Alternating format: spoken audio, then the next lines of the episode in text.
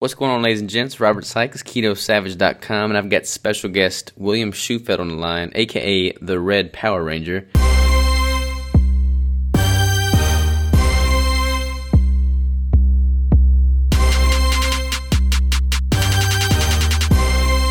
Without further ado, how's it going, man? I'm doing great, brother. It's great to talk to you. Um, I mean, honestly, we just recently met, but I've been watching your YouTube videos for a while. You have some great information and I'm very, very interested and passionate about fitness, body composition, bodybuilding. So honestly, you're a great guy to be talking to about this stuff. Um, I'm doing great, man. I appreciate it, man. Yeah, it's uh, we we did only meet, I guess, this past week. Was yeah, we yeah, at KetoCon. Um, yes, and we never really even talked online prior to that. I don't think. No, yeah. So that was that was our uh, first meeting, but we hit it off. Um, I enjoyed some of that brick. So yeah, yeah. No, we're speaking the same language, man. We we uh, we resonate with each other pretty well. So it's like we just pick right up where we where we start because I mean we're like we said we, we have similar similar goals, similar interests, similar lifestyle. Um, so for anyone yeah. that doesn't know, man, like give give the audience like a little little background, little bio, kind of on you and what got you into this space in the first place. I was born in a small town. No, I'm not going to go that far back. Um, Way so, back. Uh, mom and dad met at a church picnic. No, uh, so I am. Uh, I'm an actor. Uh, that's kind of my primary thing. Um, I'm also heavily invested and passionate about the fitness and nutrition community. I went to college at UC San Diego where I studied economics for three years. I had about one semester left to graduate, and I made a radical life decision to pursue acting wholeheartedly. I did a complete 180. And the crazy thing about that was that I had no acting experience, I had no connections. Um, to be honest, I didn't even know what I was doing. Uh, so I, I literally just set a goal for myself. I said, within one year, I want to book the starring role on a major TV show. Um, I didn't know how that would come about, but I strongly believe in goal setting. And I, I believe that honestly, if you know how to approach a goal, if you know how to tackle it, how to uh, make a game plan around something, I think you could accomplish just about anything. Um, so I set that goal for myself, set a bunch of incremental goals along the way, and I just started working like a dog towards that.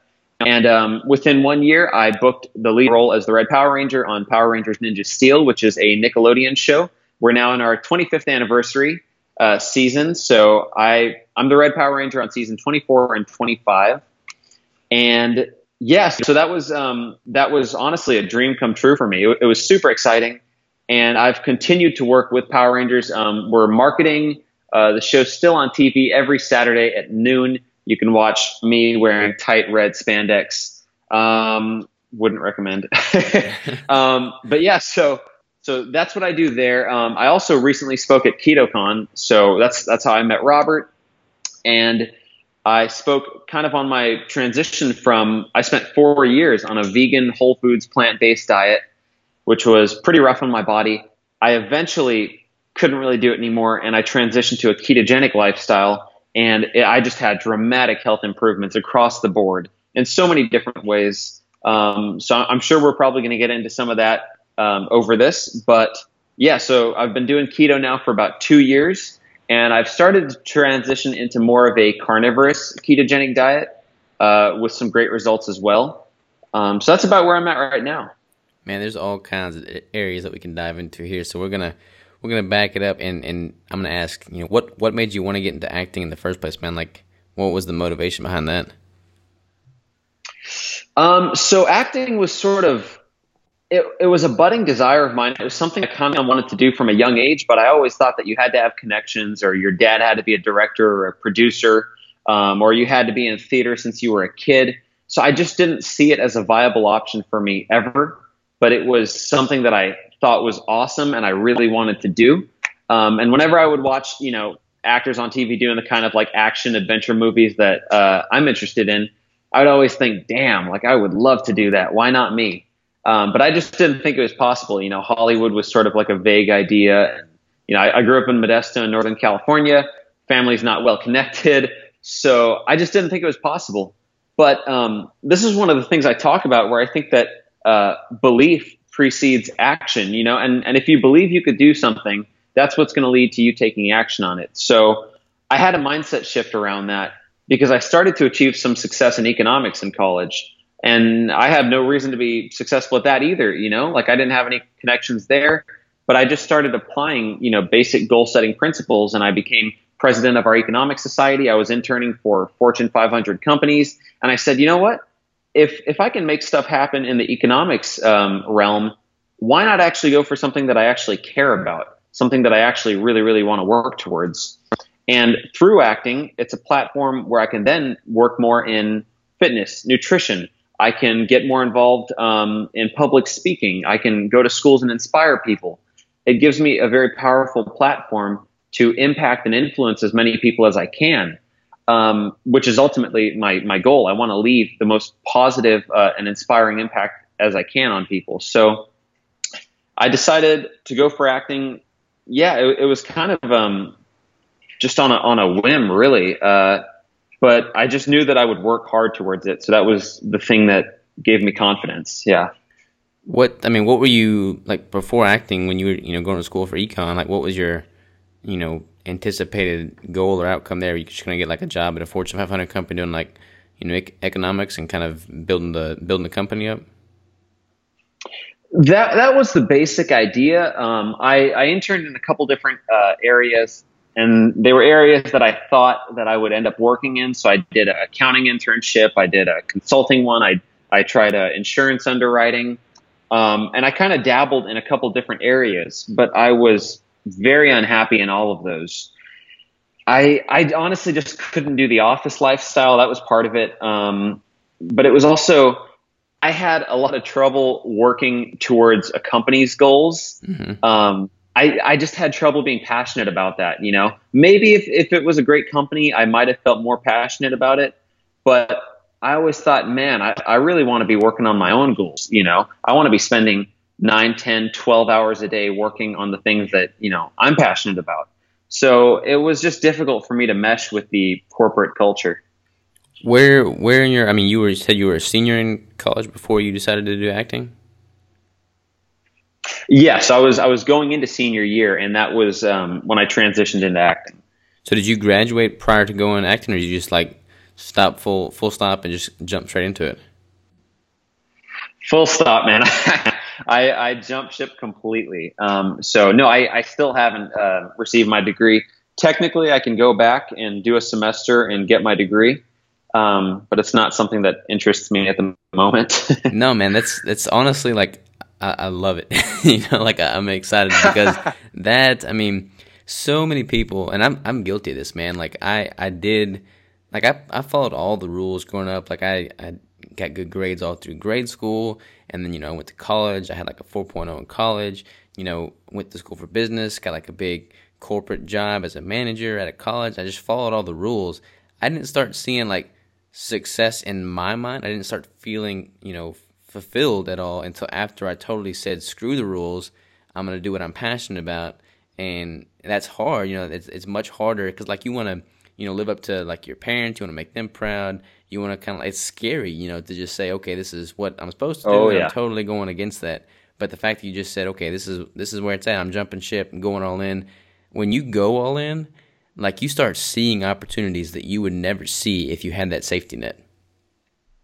Absolutely, man. I well, for one, I completely identify with the fear and and just being terrified about the whole thing. That that's the one thing people don't know about. When when they hear the success story afterwards, and you look back in retrospect, everything seems great and awesome. You worked hard. That's cool. But nobody knows when you're laying awake at night and you're just terrified. You're like, what if I go broke? What if I end up homeless? Like, I don't want to go back to my family and have to ask them to take me in if this whole acting thing doesn't work out, you know?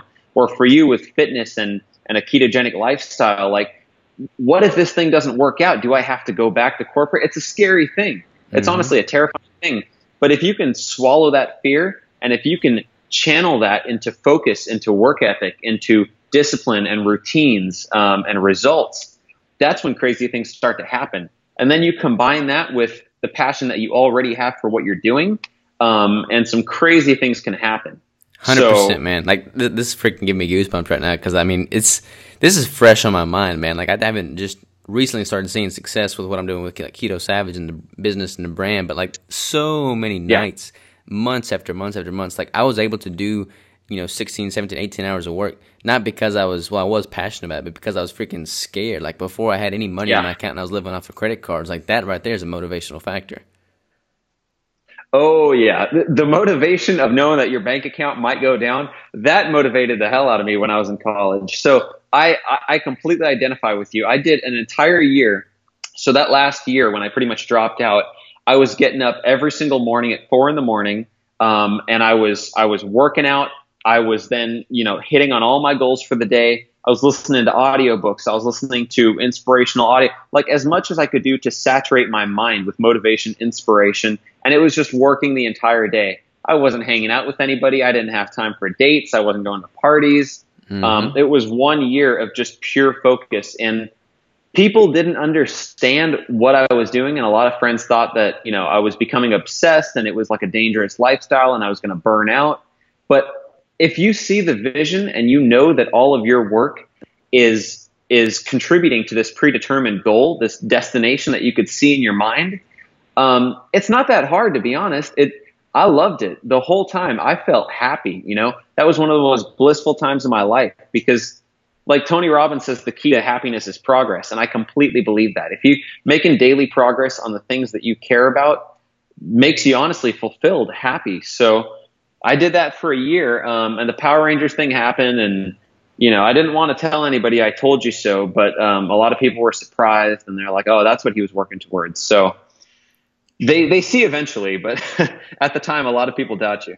Oh yeah, man, and that's I mean I don't know I, I I love I love that adversity. Like honestly, I have so much more respect for somebody if I know for a fact that they've just went through hell to get to where Yeah. they are now. If they like already start off on top and they, they don't have like there's no test of their character, their their grit, you know. But when you like start Yes. at the bottom and climb up, like that, I don't know, man. Like that just freaking fires me up. And you got to stay hungry. Like even after you start seeing success, Yeah. like you have that in your mind, like that memory is still fresh, and you can like look back on that and stay hungry. Because if you start getting comfortable, if you start getting satisfied with where you're at, then you're you're exponentially gonna lose your return on investment. Whereas like if you just stay hungry, even when you don't necessarily need to be quote unquote hungry, then I mean you just keep on climbing. I, I 100% agree, man. And that's the power of having those big long term goals and thinking big. You know, because if if you have a huge 10 year vision or 20 year vision, or you have these massive life goals mapped out, you realize that okay, I've experienced some some success in the short term, but I mean, this isn't the end all be all. This isn't where I'm headed. I'm I'm going for bigger than this. So it allows you, it fuels you to continue moving forward. Um, and I, I think you honestly, as soon as you achieve a goal, you, know, you you take it in, you're grateful, you enjoy it, but you also need to be looking, okay, so what's ahead? What do I do next? Um, what's my next goal? Because you know, we're always either in hypertrophy or we're in atrophy. You know, we're moving forward or we're moving backwards, Yeah, um, I and that's agree. just kind of the ebb and flow of life. I agree, man. I think um, I don't know, like extremists, like from like me and like you, I'm gathering. I mean, it's, Yeah. it's easy. It's easy for us to always focus on the next goal, much more so than it is to reflect on the win we've just experienced. I mean, I never reflect on the win. Like I'm pretty much just, you know, I, I might like sit down and think about it for like 30 minutes, then I'm back on to the next thing. Like I don't really take much time to Yeah, yeah. relax. Which is Yeah, good. uh, Like people talk about maintenance, and I think I hate the word maintenance. Like people talk about it with their health and their nutrition. It's like I just want to, I just want to find my maintenance. It's like why, you know? Yeah, I, I I think that it's just a flawed mentality to try to if you're just trying to maintain a certain level of health and you're trying to just hang out at about average, um, I think you're missing the growth aspect of it, you know. And I think ultimately it's going to lead to more of decline um, than an increase. So that, that's just my personal opinion. How old are you, man? Uh, 23. Twenty three. What do you say to people that are like, I don't know. I mean, twenty three is pretty young. I'm twenty six. Um, do you get a lot of people like just impressed with what you've accomplished thus far in your young life? Um, yeah, I, I mean, there there are a lot of people that I think, especially when they hear about my age, um, they're impressed. But yeah, I mean, if people saw my day to day life and just what I do every day, it becomes a lot less impressive. And you just see, okay, so he's he just he likes to work hard.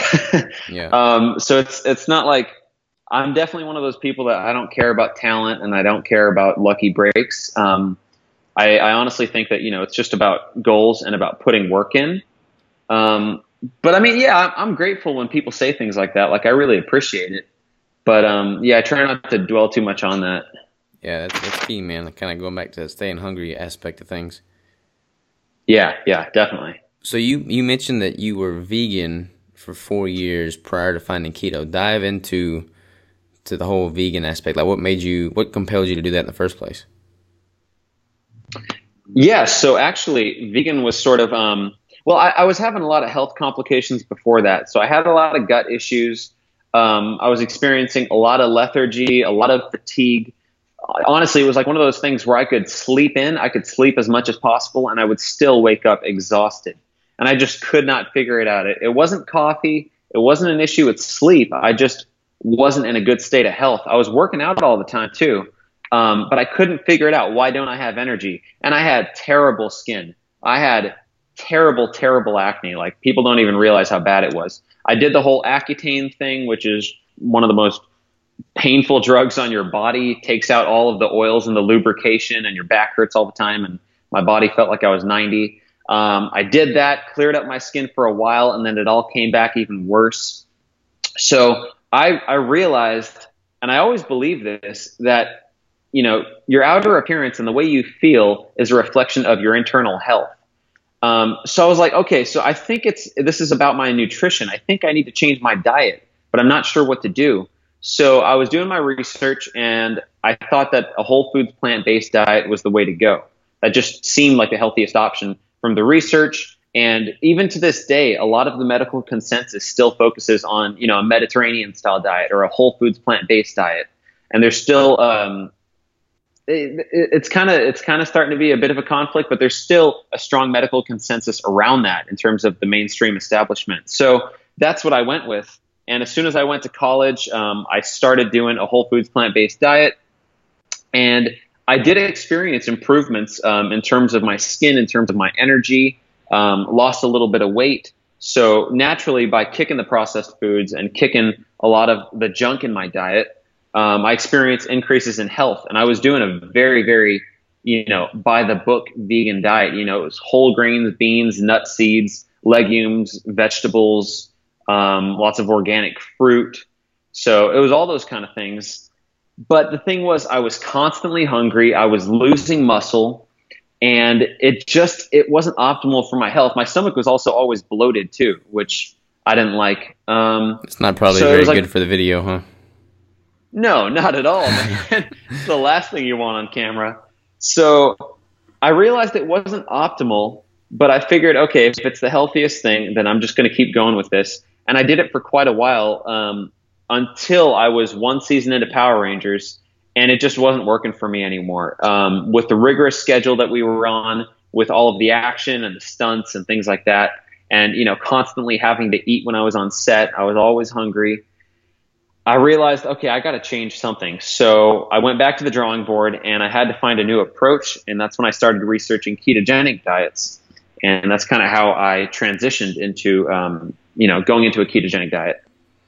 I'm gonna I'm gonna back up even a little bit more, man, because you said something. Okay. You said this too at, at KetoCon, and it really like perked up my interest. Um, I don't even think I've told anybody about this, but I used to have really really bad acne too, man. Like like mm-hmm. I like I can't even find pictures of me back then because I wouldn't let people take my picture. Like it's yeah, just bad. Yeah. and and it's cool to talk to somebody that went through that as well because there's like so much, man, like how that weighs on you emotionally. Like I had no confidence with oh, girls yeah. in high school, like zero. Like I literally would not talk to people. Um, I tried yeah. so much. I spent so much money on like over the counter crap that never worked. Same here. And like it's just like that weighs on you. I used to go to bed at night and like pray. The one prayer I had was that I would wake up in the morning and be able to look in the mirror and have, you know, clear skin. I'd wake up and lo and behold, there'd be like a new zit, and it's just like, of course, of weighs course. on you, man. Like I did the whole Accutane thing too, and like that second month, you're so dried out. Like I looked like I was a freaking rattlesnake, just shedding my skin. Um, yeah, it was just bad, man. I looked like a freaking leper. Um, but it's cool that it's not cool that you had that, but it's cool that we both had that in common because like now, I, I mean, there's like an insight that you get into somebody's life if, you know they did went through the whole same concept of like really bad skin because like that emotional yeah. like baggage and just like damage that does like that that's such a hindrance to any kind of confidence. And if you aren't confident in the way you look then how are you possibly going to portray confidence as a whole? Oh yeah man. It was i so i completely identify with everything you just said. Um, in terms of confidence it was like i couldn't make eye contact with people. I had so much trouble talking to people um, you know, I, I remember like after church on Sundays, I would immediately walk straight to the car and just sit down in the car so I didn't have to talk to anybody after church. Um, in, in school, you know, like I used to have a very social personality. I used to be confident around people. I, I did sports. I was great at all that kind of stuff. And suddenly in high school, when I had this skin thing, my entire personality changed. And it, w- it was just rough. Like, um, like every single inch of my face was covered in acne. So a lot of people get certain areas but every inch of my face was covered with it. Easily mm-hmm. hundreds of you know zits. Um, I spent you know probably thousands of dollars on topicals and benzoyl peroxide, salicylic acid, every wash under the sun. Did the um, you know lots of topical retinoids and all that kind of stuff. Um, and I, I, always thought it was a health thing, but I didn't have the money or the means to sort of facilitate my own diet.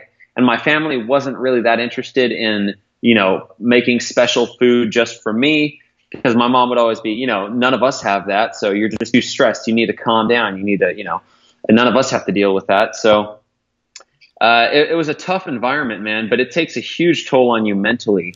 And you have to bounce back from that eventually. Um, and yeah, so it, it's, it's a tough thing for sure. Like, man, people don't realize. And I, I had that same prayer, man.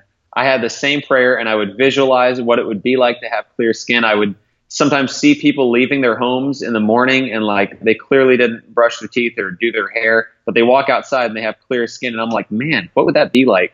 You know, yeah. so and so much of tough. it is like more than just cosmetics, man. Like I, like it freaking hurts. Like I was, I went out to lunch with my uncle one time, and we went to like a sandwich joint, and I literally could not eat the sandwich because it hurt too much to open my mouth wide enough to eat the sandwich. Yep.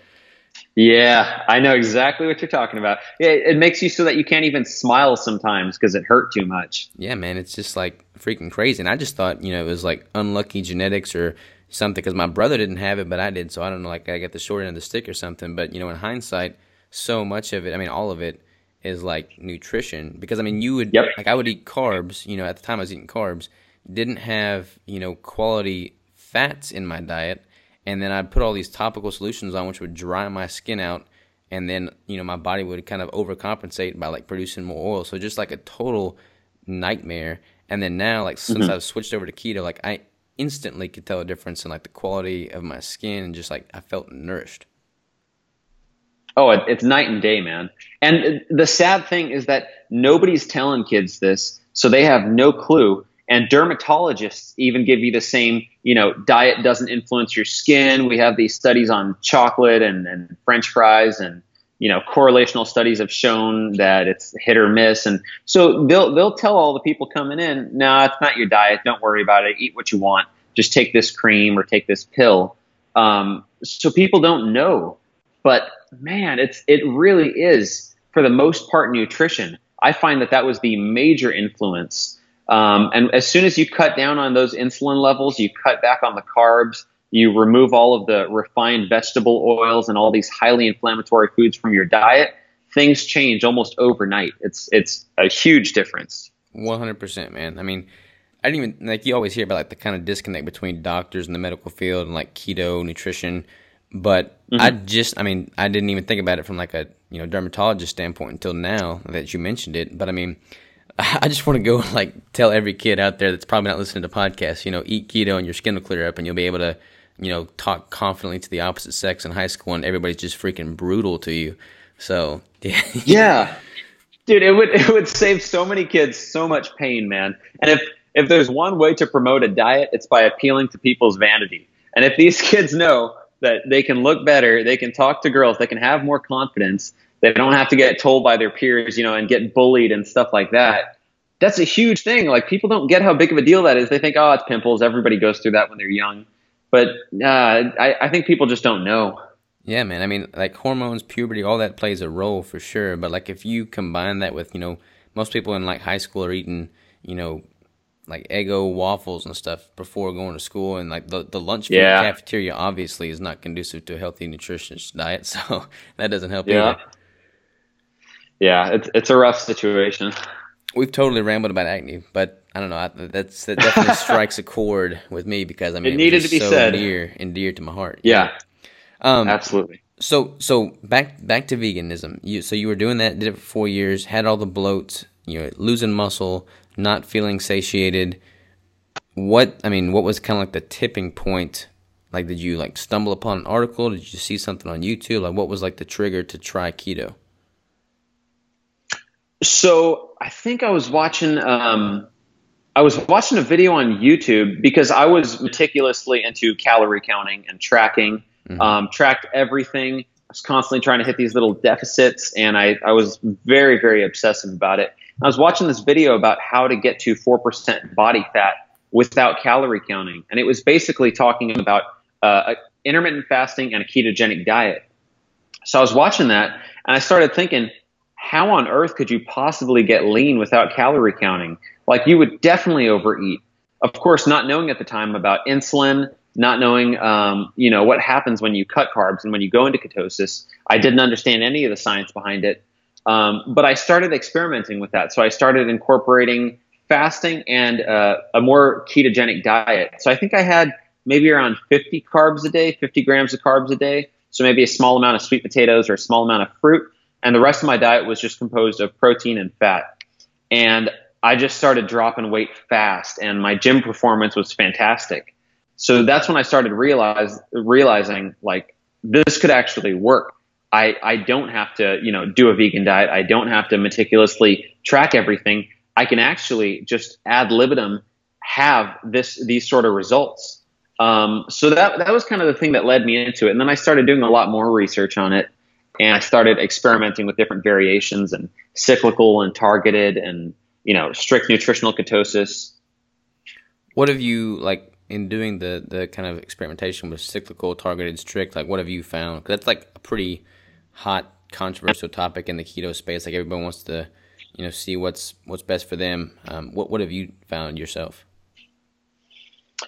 So for me, what I currently do, um, I guess you could call it cyclical ketosis because I'm basically strict ketogenic for about a week. Um, you know, and uh, my carbs will be extremely low, pretty much no carbs because I'm doing more of a carnivorous thing now. And then once a week, I'll do a cheat day because it doesn't really seem to have much of an impact on my physique or my weight. Um, which obviously, I mean, I'm, I'm insulin sensitive. My muscle glycogen's depleted. A lot of it's probably going towards filling up my muscle glycogen. And it's not something that I would recommend for everyone.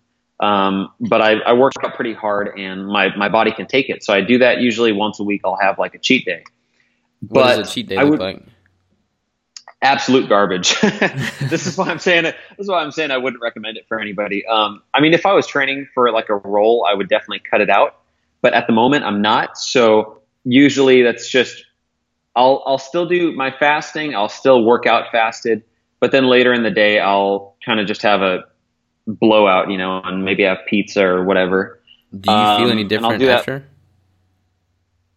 See, here's here's the strange thing with that because I've heard a lot of people say that when they get knocked out of ketosis, they feel terrible and the food cravings are back.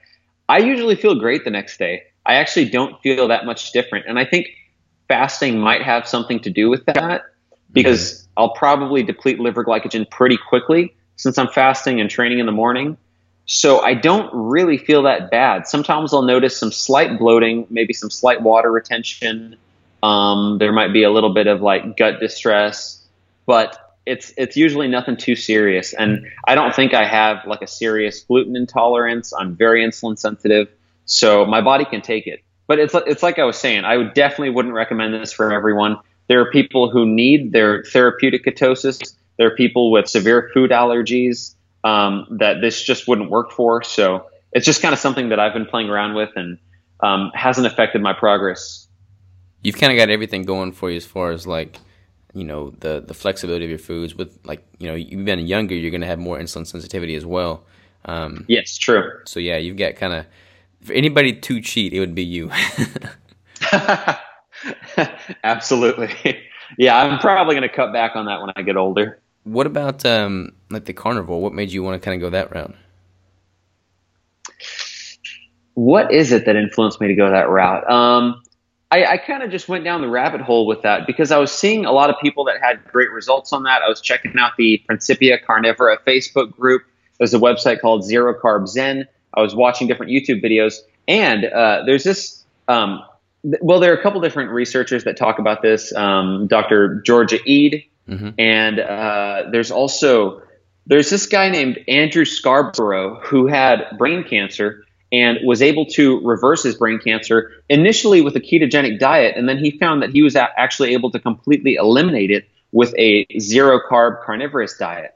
And I mean, he, he was doing this thing like perfectly though. The right macros, um, you know, different types of eggs. Uh, he was incorporating organ meats. So it was an, an extremely nutritionally dense zero carb carnivorous ketogenic diet.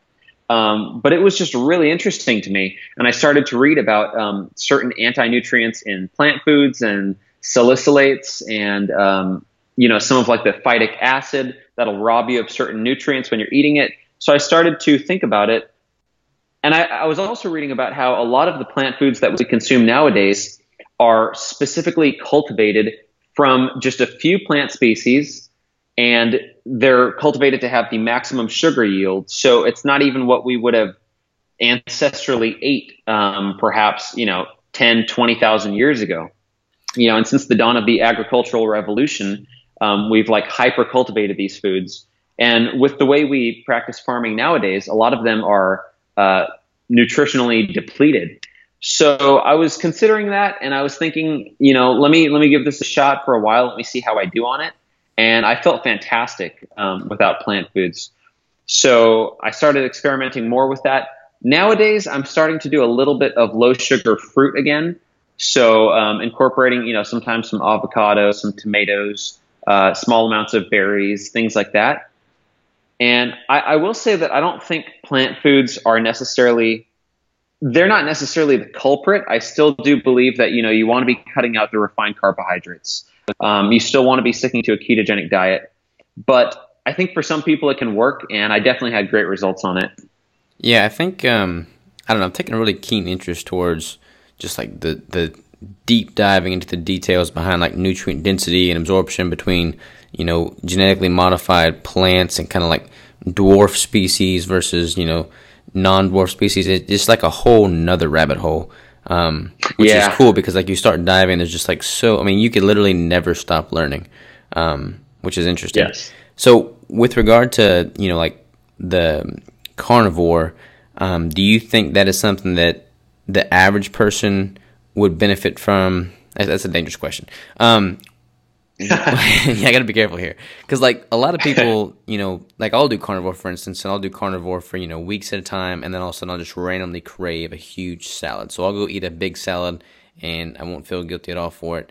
Um, I, I mean, do you think there's any kind of nutrient you're missing, or any kind of benefit that you could be gain, gaining from the vegetables and the fibers that that aren't going to be present in a carnivorous diet?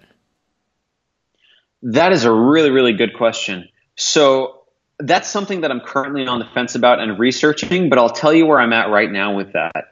So right now they're coming back uh, from some studies with carnivore with people that are on a carnivorous diet for long term, and they're noticing with some of them certain folate deficiencies and certain vitamin deficiencies. Now, are these actual vitamin deficiencies? or are they as compared to you know standard recommendations based on people that eat carbohydrates in their diet. Mm-hmm. because we know that you know nutrient requirements change when you cut back on carbohydrates.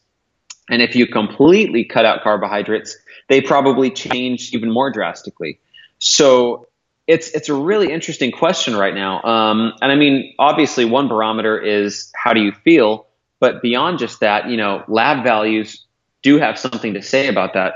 So what I've been doing currently is, um, I think that the, the probably the most palatable plant foods would be the ones that were ancestrally available to us and the ones that we would have naturally ate, um, which would make sense if it's low sugar fruits and things like maybe small starchy tubers.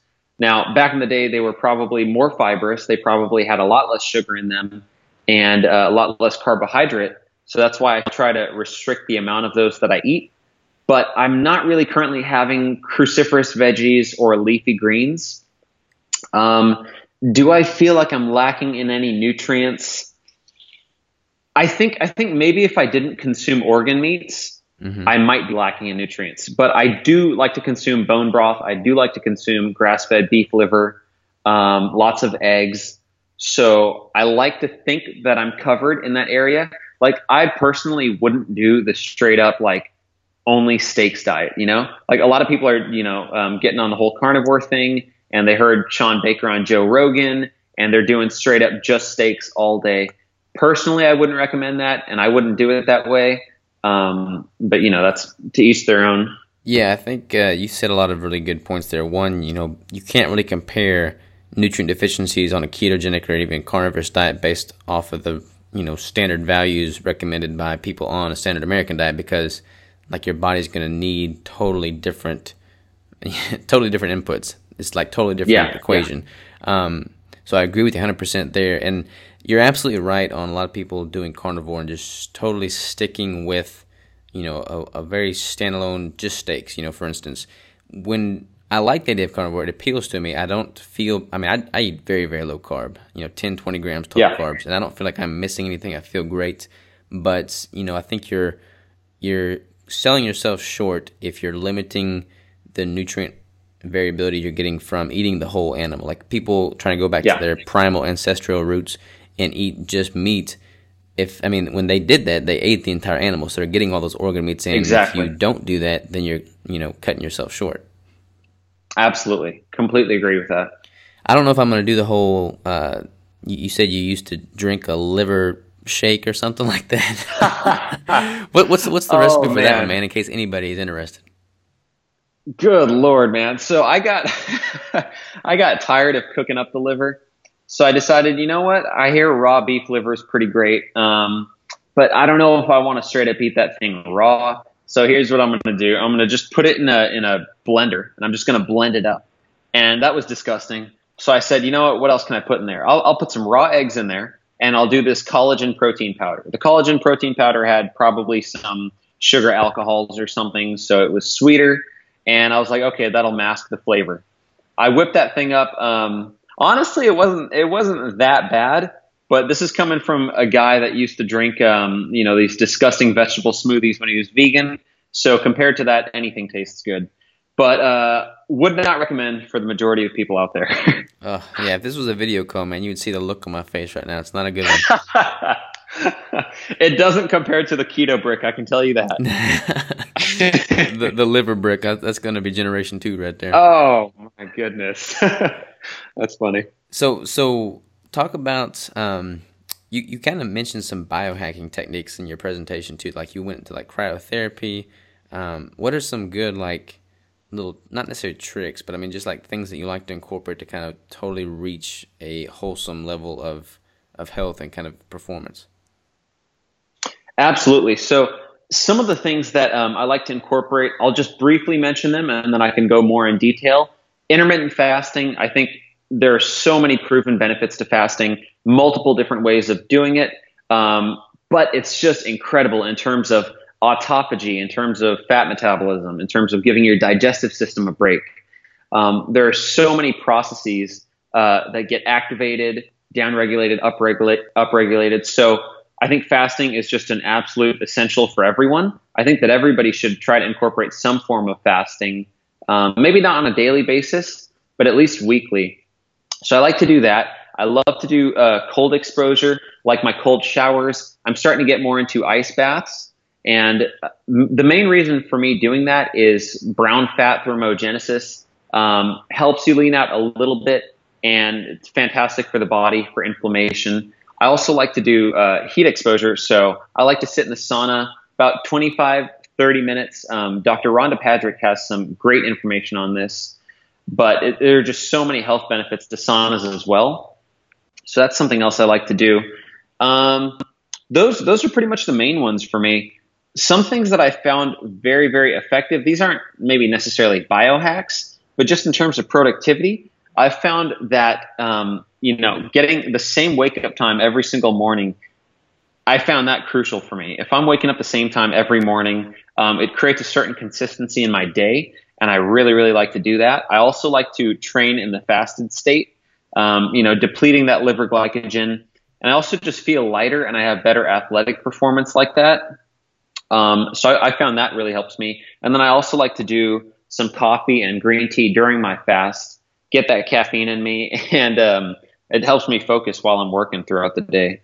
So yeah, I like to work out and do a bunch of work during the day, and then do more of a feast at night. So kind of a typical um, lean gains protocol. Do you do like one meal a day or two meals a day? So it's it's one to two meals a day, generally one meal a day. But I mean, if I got a really long day or if I'm on set early, I'll probably do two meals throughout the day. I don't like to push too hard with the fasting, you know, to the point where you start to feel weak or depleted or, or like your cortisol spiking. Mm-hmm. Um, so I'll, I'll, do two meals if I have to. How do you um, drink your green tea? Do you just do like a iced plain green tea, no sweeteners or anything? Yeah, so so no sweeteners. I usually do a hot green tea. I like to go with organic green teas um, sourced from Japan, uh, just to you know dial in any any toxic things that you might get from from Chinese green tea. Um, sometimes I'll do matcha. I do like matcha green tea, and you know you're getting a lot more antioxidants from that. But yeah, that's that's pretty much my green tea ritual. Do you know what the difference between matcha and maca is? I've, I should know this, but I've like drawn a blank. Yeah, so maca maca is basically a root, um, and they create a powder from the root that a lot of people use in smoothies, and it's sort of like a supplement. And I think, from what I read, it's supposed to be pretty high in minerals, uh, magnesium. I used to take this a lot, and it's also supposed to shoot your libido through the roof. I can neither confirm nor deny.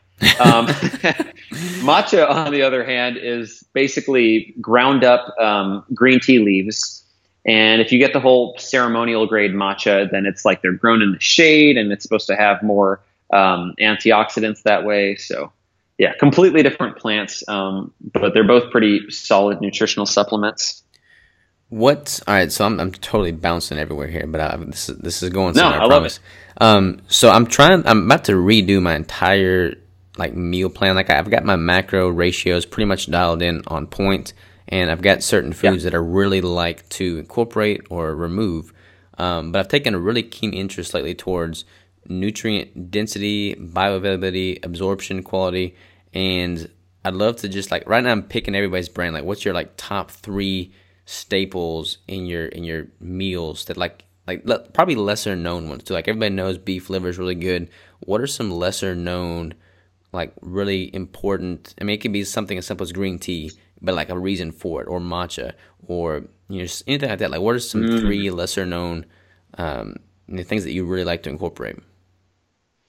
Oh, that's a really good question. Man, it's it's really really basic for me. So um, let me think through this. One thing I love to incorporate is cod liver oil. So I love to do cod liver oil, um, especially the, I think it's like the wild Alaskan variety mainly for the omega 3 content, also for vitamin A and vitamin D. Um, so that's one of them. You get the pills or do you get the, the liquid? I usually get the liquid and then I'll, you know, do like a teaspoon or two of that at night. Mm-hmm. So I like to do that. Um, everybody knows about bone broth, so I won't be saying anything new there. Um, let's what, see what, what else. brand I, of I, bone broth do you get?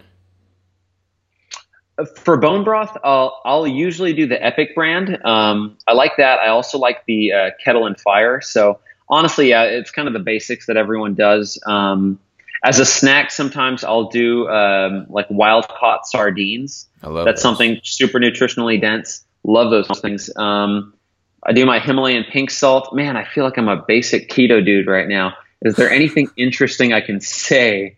Um, yeah, you, you covered uh, beef liver, so that's taken care of. Um, love to do the green tea, coffee. What kind of eggs do I, I don't. Oh, so that's that's a great one. Um, always like to do pasture raised eggs. Um, usually from. I'm having a hard time thinking of the company, but it's like uh, it's like the black carton. Yeah, Um, like the like looks like so, crayon yeah. drawing on there. Exactly, exactly. I can't remember the name of the brand, but um, that's usually what I do with that. Oh, I also supplement magnesium, so I like to take a bit of that at night.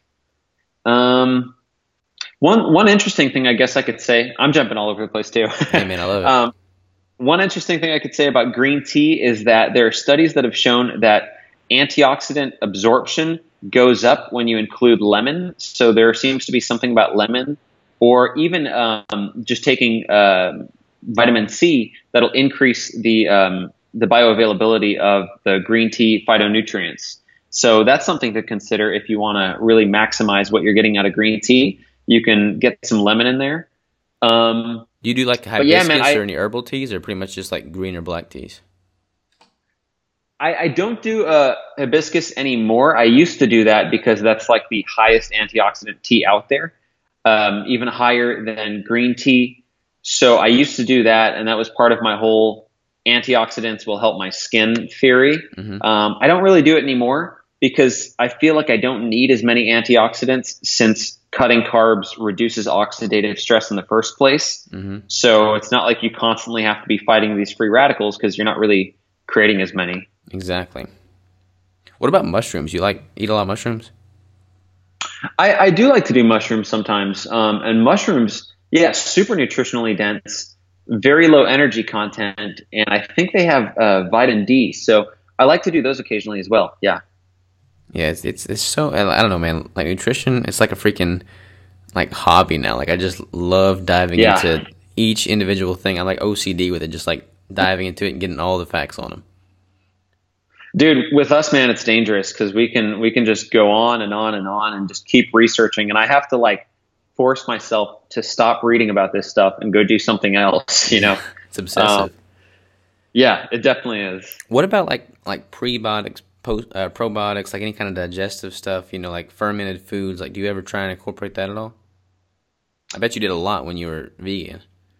Yeah, I, so I was definitely getting prebiotics in when I was vegan. Um, but here's kind of my take on on that. I think if if you're gonna do that, then you want to do fermented vegetables, your sauerkraut, kimchi, things like that. Um, and that that makes sense to me in terms of an ancestral or evolutionary point of view. Uh, you didn't have refrigerators. There's a good chance that um, you know you were eating some fermented vegetables if you ate those. But nowadays, I don't really worry so much about that because from what I know about gut bacteria and the microbiome, the the bacteria in your gut exist to help you digest the foods that you're eating. So if I'm not really eating plant foods, I don't know why I would need to be consuming um, probiotics designed to assist me in digesting plant foods if they're not even a part of my diet. Um, so the microbiome, it, it's been shown that like your gut microbiome can change in as little as three days based on what you're eating. hmm So um, they show this with plant-based studies and also people that began to incorporate meat. So for me, I think if I'm eating, you know, this heavily meat, eggs, fish-based diet, then my microbiome is adjusted to deal with that. So I don't need to be uh, supplementing with other things. So I, I don't really worry too much about prebiotics or probiotics anymore. I agree. I mean, when I'll go on like a stint of nothing but meat, you know, for weeks at a time, like I, I don't have any kind of digestive upset. There is like a little bit of an adjustment period, but once I pass through the adjustment period, like it's it's just the norm again, you know. Yeah, yeah, absolutely. What about um? You said you drank coffee. Like, what's your take on coffee? Is there like a, a upper threshold or limit to that? I try to stop um, at about two cups of coffee a day. I do think that's one of those things that can start to throw you off a little bit. You know, if you're if you're doing it too late in the day, or if you're doing too much of it, you might start to get some cortisol issues. You might be staying up later at night. Um, so I use it as sort of like um, a pre-workout, and also it supplements my my daily work. So you know, as I'm going about my work throughout the day, you know, it just helps with cognitive function and focus. But I'll try to limit myself to about two cups of coffee. Um, you know, I, I've had my times where I try to do no coffee. I hate it, man. I love coffee. Yeah. So. I, I don't I don't deprive myself of that anymore. And every now and then I'll experiment with like the adaptogenic mushrooms. So I'll throw in um, you know, the typical things, lion's mane and cordyceps and reishi and stuff like that. all of the Four Sigmatic products. I'll throw some of those in there. Um, but yeah, pretty basic with coffee. I think you know, a lot of people. I mean, coffee's not too bad as long as you're staying hydrated. It's diuretic, so you gotta you know be mindful Yeah, of that. yeah. But like I, I caffeine in general, like people, and I'm I'm the world's worst at this. I drink way too much coffee and get way too much caffeine, and people don't let their adrenals kind of have a recovery period, especially if they're Yeah. you know supplement with a whole bunch of pre workouts and stuff. I mean, those pre workouts and Bang energy drinks, that's 300 milligrams of caffeine right there. Oh yeah, it's two cups of coffee. Yeah, Yeah. That, that catches up with you real quick. So you got to like detox almost. Yeah, I, I agree with that. I mean, coffee is depleting you of minerals when you're taking it. Like all of that energy is coming from somewhere and it's inside of you. So magnesium is one of the first things that get depleted with uh, too much coffee. So that's that's part of the reason I supplement with magnesium at night. Um, Like the calm But, yeah. magnesium. yeah, so I like to do that calm magnesium because it also has a couple other minerals in there as well. So I'll usually do that at night. You ever use like 100% dark chocolate? Uh, ooh, I, I don't know if I could stomach that. Oh, Hundred man. percent, you say? Yeah, I love it. I love it. Like since keto, my palate has changed. You might not be able to do this while you're doing cyclical, but if you like don't do cyclical, you're, you'll give your body's palate, you know, a chance to adapt. And then, Yeah. I mean, 100% dark chocolate, man. Like that's I'm a I'm a connoisseur of dark chocolate now. I love it. And there's so much magnesium in the dark chocolate. Yeah, that that's one of the top sources for it. I, I used to do. I went up as high as um ninety percent, I think, and I love ninety percent. Ninety percent works fine for me. Um, but I've never done straight up like the baking chocolate or hundred percent dark chocolate. I Um, it, man. no, I actually, actually, I have tried that once, and it was um, it was rough. there's there's so like it's it's strange. It's kind of like um, you know, people will be like a connoisseur of wine. I can't, I don't know anything about wine, but you know, y- your palate changes and you're so much more in tune to flavor on keto. Like there's so Yeah, many things. Like I don't like any sweeteners. Like I pretty much cut out all sweeteners. And like it's like people say that and it's hard to like fathom until you can relate with it. But but once you make that switch, like I don't even like it's just disgusting to me to have like sweetness on my tongue now. yeah, I, I totally get what you mean, man. I think you become a lot more acclimated to actual flavor and not just diluting it with sugar. Mm-hmm. Hundred percent. What about sleep, man? We're we're just totally going on all ends of the spectrum here, but I love it. You know, people. this is like people be taking notes on this episode, which is good. Um, so what what do you do for sleep? How many hours do you average a night?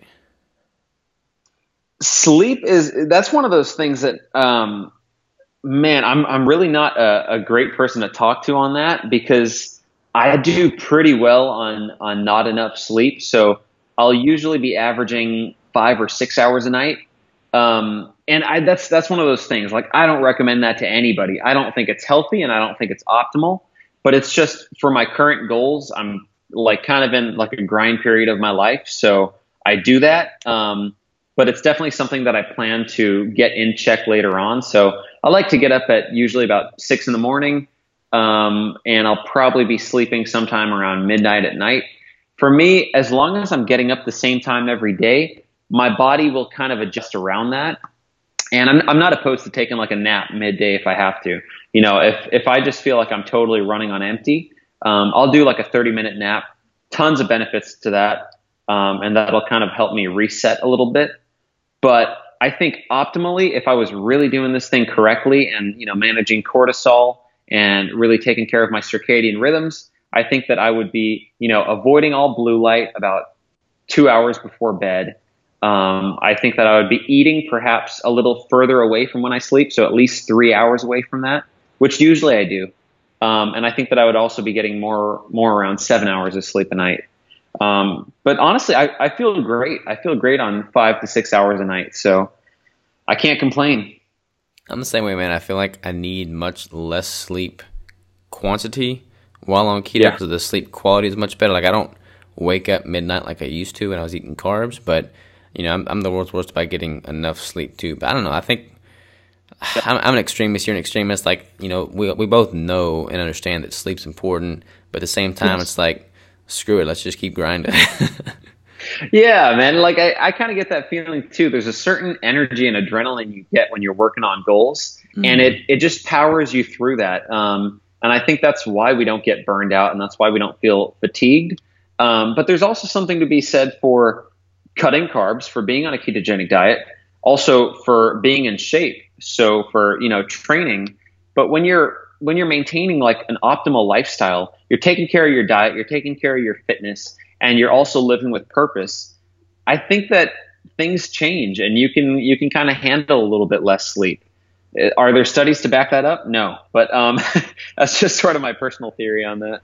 No, I, I think I mean I totally agree, man. Like when I used to get more sleep, I would just be tired all day long because nothing nothing was exciting to me in life. But now that I've kind of found my calling and I know what I'm passionate about, I know where I can like shuttle and funnel all my energy.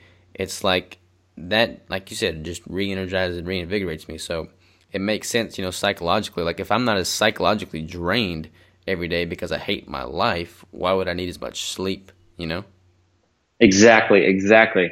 And if you're not fighting off a terrible diet, if you're not fighting off not training, um, you know, your body's working with you. So yeah, hundred percent, hundred percent. Um, well, cool, man. What's the, what's the next thing on the horizon? What are you excited about now? The next thing that I'm working on right now, um, well, I just wrapped on a movie, so that's going to be coming out later in 2019. I can't say what it's called, but um, that's going to be a really cool project. And besides that, uh, let's see what's going on. Got conventions going on later this year, so these are more like in the whole Power Rangers realm. But I'm doing San Diego Comic Con. I'm doing um, something called Power that? Morphicon. San Diego Comic Con is, I believe, uh, that's in July. So that's like July 19th to the 21st. That's like the so same week as um, Low Carb USA, isn't it? Low Carb USA, I think, is uh, the week right after that in San Diego.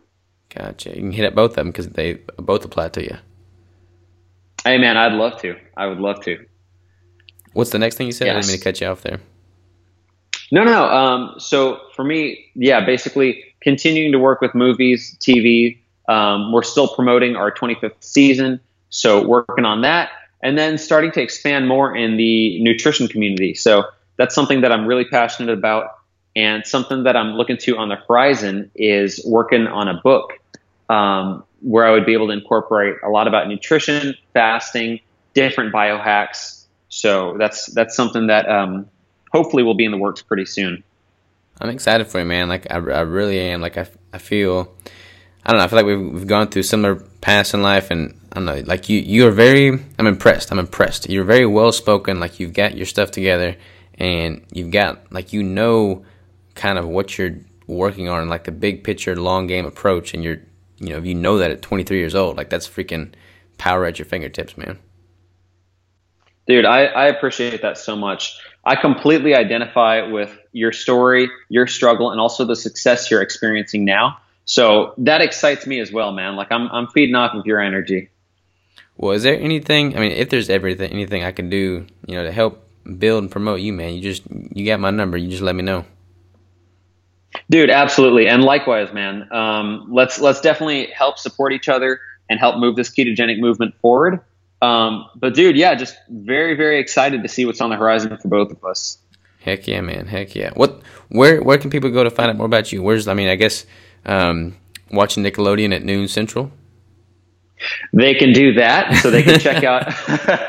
so every Saturday, if they're interested in seeing me fight off rubber monsters, they can check out Power Rangers Ninja Steel on Nickelodeon. That's every Saturday at noon. Um, or they could check out, I'm on Instagram at William Shewfelt. So that's William S H E W F E L T. Um, they can also check out, I recently released a carnivore diet program. So it's diet and training, and I also include some biohacks in there. And that is at the carnivore shredding thecarnivoreshreddingprogram.com. So they could check that out as well. Um, that's that's pretty much where I'm at. I, I don't do too much Twitter not too much Facebook. So yeah, man, Twitter. I should totally be leveraging Twitter more than I do in Facebook as well. But you start you start grinding on stuff, and I mean, you have limited time. You've only got so much time in the day. You yeah. have to choose what platforms you're gonna you know work the most. It's true. It's true. Yeah. So I I feel like I probably should be doing Twitter as well, but I just don't care enough yet. yeah, I hear you, man. I hear you. Well, brother, it's been an absolute pleasure. I've learned a ton. It's been uh, it's just cool connecting with somebody that's of similar age group as me and like has gone through. I mean, like from from the struggles to the acne to the nutrition. I mean, freaking everything. It's like I can relate with everything you just said. Dude, one hundred percent, man. It it was great talking to you, and look, I, I love the fitness movement within keto. And I think that that's something that we can really, really expand on because keto, like it's covering, you know, the nutritional side, it's covering um, cancer management. You know, people are talking about epilepsy treatment. But one thing that you can also do on keto is get ripped and get in shape. So I think that that's something that we can definitely keep firing on and hopefully spread it as you know a viable alternative to a traditional bodybuilding diet. I'm really, really, really glad you said that, man. Because like, I mean, from a ketogenic perspective, like I'm super stoked about like the medical, you know, breakouts that are coming through, the breakthroughs rather. I mean, like from a cancer perspective, diabetes, all time, all that stuff. It's just very, very good. Like weight loss, obesity, epidemic, yada yada yada. But one one niche that it hasn't even begun to scratch the surface on is you know physical, like bodybuilding, like CrossFit. Like, yeah, there's a lot more probably headway like in the endurance sector, but I mean, yeah. the bodybuilding scene, like like my my peers, and from a bodybuilding perspective, they don't have a clue about keto. They think they're doing keto when they cut out carbs, but still mm-hmm. their protein is way higher than their fat. It's just not really keto. Um, so I, I yeah, think you're 100 yeah. percent right there. anything that we can do as influencers to kind of tap into that and spread the word, because I mean, it's going to improve their health. Like they're screwing up their hormones. They might look shredded and lean on the outside, but internally they're all kinds of metabolically screwed up. So keto can help them as well. Yeah, and, and they're supplementing testosterone. They're doing a million things that are you know helping them maintain muscle mass. But is it optimal? Is it healthy? No. Um, so I, I, think that there's definitely a lot of work that needs to be done in that area, and I think that um, we can definitely make some progress there. Hundred percent agree, man. Well, and we, we got we got the time to do it. Both of us in our twenties. I mean, it's up to us, man. Let's just put our put our gloves on and get to work. Hey, that's what I like to hear. well, William, man, again, it's been a pleasure, brother, and uh, we'll be in touch for sure because I'm excited to see and follow along with your journey. All right, man. Great talking to you. Take care, buddy.